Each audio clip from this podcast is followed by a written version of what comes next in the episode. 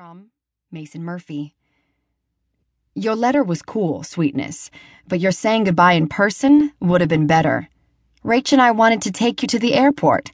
She's hurt. I'm pissed. Find a way to make it up to us. Winky face. Not the first time a client, or I should say, friend, was upset with my style of goodbye. Wes seemed to anticipate my ninja like departure. Alec went with the flow, and Hector cried. That gay Latino sent me a sobbing message about how I ruined the perfect goodbye. Something about seeing it on a movie once, and he'd had it all planned out. With flying doves and shit. I don't know. Tony must have grabbed the phone at that time and interrupted the message. He had added his own brand of irritation that I left him with a sniveling fiance to deal with, and that I owed him one. The next message was my ride. To Mia Saunders from Skankalotopus. Yo, your ride is outside. Circling. Don't make me stop and get a ticket for your ugly mug. Laughing, I hefted my bag and caught sight of Ginelle's Honda. I waved, and she came to a screeching halt at the loading zone, parking cockeyed. Word up, biznatch, she said as I shoved my giant suitcase and smaller carry on into her back seat. When I jumped in the passenger side, her blonde locks bounced against her neck, and a shock of bright green chewing gum was pressed against her white teeth. I lifted my chin. Hi, honey. Thanks for picking me up. I cooed smugly. With a flick of her wrist and a turn of the wheel, she squealed out of her spot and into the moving airport traffic. One could never mistake Ginelle for a good driver. Could she drive for NASCAR?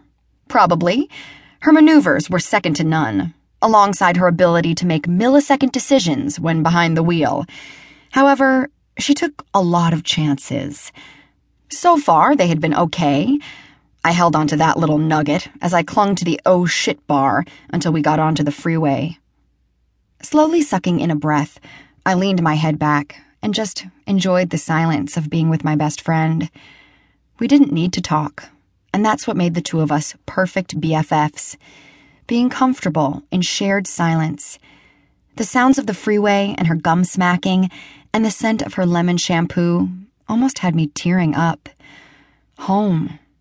This was familiar. This was good. This is what I've known my whole life. It didn't mean it would always be my final destination, just that when I was here, I loved it with my whole heart. Ginelle drove me to Maddie and Pop's. She could tell I was contemplative and didn't fill the car with idle chit chat. But she did glance over at me, grab my hand, and hold it against the console between us. Sister solidarity. She might not be my blood, but she was by far the next best thing in the entire universe. I love you, I whispered, not realizing I was busting out with the emotional shit. Her eyes caught mine, her face so lovely and sweet. Her pink lips puckered. In a way, I thought she was going to say those three words right back. Instead, she used two. I know. And then I laughed.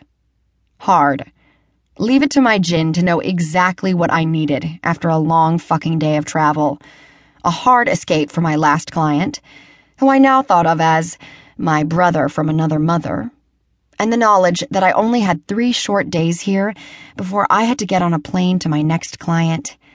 I'd pushed the limit of my time in Boston by two days Usually, I'm required to stay approximately 24 days, so that I have around six or so to take care of personal business, and the two travel days needed to get to and fro. I haven't even been back to California since January, and here I was, three days before the start of May. Another month, another $100,000 off to Blaine. I handed Ginelle the envelope with a check in it. Drop this off with the admin at the hotel? Save me a stamp? Sure thing, babe. She grabbed the envelope that had Blaine's latest payment and tucked it into her purse as she pulled up to the curb of my childhood home. You must be hungry. Mads is making a homecoming dinner meatloaf, mashed potatoes, corn, and Pops' his famous chocolate cherry pie for dessert. Then she opened her door and went around to her trunk and pulled out a case of beer. I really